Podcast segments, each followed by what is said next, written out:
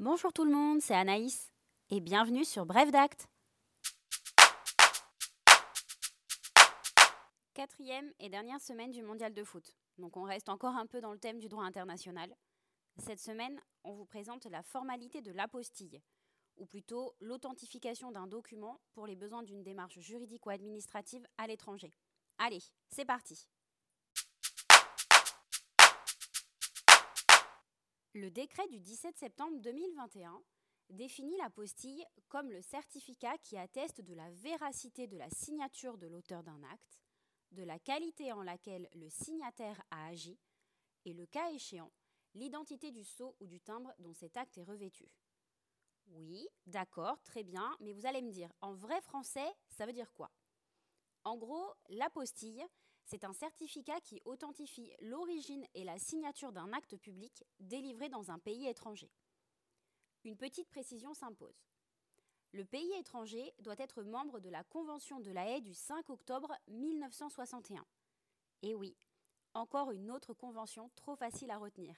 Un jour, vous me remercierez.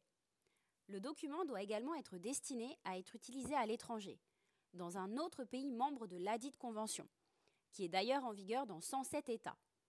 Attention, cette formalité certifie l'origine du document, mais ne confirme en aucun cas son contenu. Régulièrement à l'étude, des clients nous demandent de légaliser des documents parce qu'ils en ont besoin pour les utiliser à l'étranger. L'apostille concerne les actes publics destinés à une autorité étrangère. Il s'agit notamment des actes d'état civil, extraits d'actes de naissance, de mariage ou de décès, des actes notariés, des actes administratifs ou encore des actes judiciaires, comme un jugement par exemple.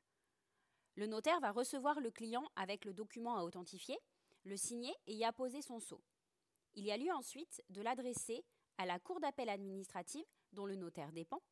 Cette dernière dispose d'un service spécial qui apostillera le document en y apposant le modèle standard de l'apostille, qui est défini par la Convention de la Haye. Ne vous inquiétez pas, c'est la photo du poste. En gros, ça représente un carré de 9 cm de côté minimum, et ça va contenir tout un tas d'informations, telles que le pays émetteur, la qualité du signataire, la date, le sceau, etc. Ce modèle est identique dans chacun des États membres, toutes les informations pourront donc être facilement identifiées et identifiables même lorsque l'apostille n'est pas complétée dans notre langue. Attention, si le document à apostiller est établi dans une langue étrangère, alors il y aura lieu d'obtenir une traduction par un traducteur assermenté avant apostille. Précision également très importante, l'apostille est délivrée gratuitement par la Cour d'appel. À compter du 1er septembre 2023, un changement est à prévoir. L'apostille sera principalement délivrée sous forme électronique et sera de la compétence exclusive des notaires. Ce sont la loi du 23 mars 2019 et l'ordonnance du 4 mars 2020 qui ont réformé la procédure. Les notaires seront chargés d'accomplir les formalités de l'apostille sur les actes publics établis par une autorité française et destinés à être produits à l'étranger. Il sera créé une base de données nationale dématérialisée des signatures publiques. Ainsi, toute autorité publique dont dépendra un signataire d'acte public enregistrera dans la base de données les informations relatives à ce signataire. Il sera également créé un registre des apostilles délivrées sous la forme électronique qui sera tenu par le Conseil supérieur du notariat. La procédure sera entièrement dématérialisée pour les actes publics établis sous forme électronique, la demande de délivrance de la légalisation ou de l'apostille pourra être faite en ligne.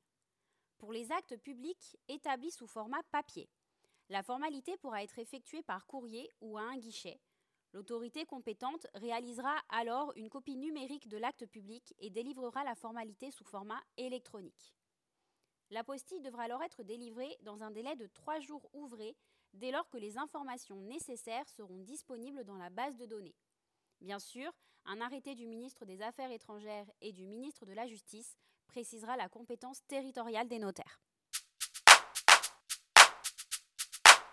Voilà, c'est fini pour cette semaine. J'espère que cet épisode vous a plu. N'hésitez pas à nous laisser un commentaire ou bien à le repartager. À bientôt!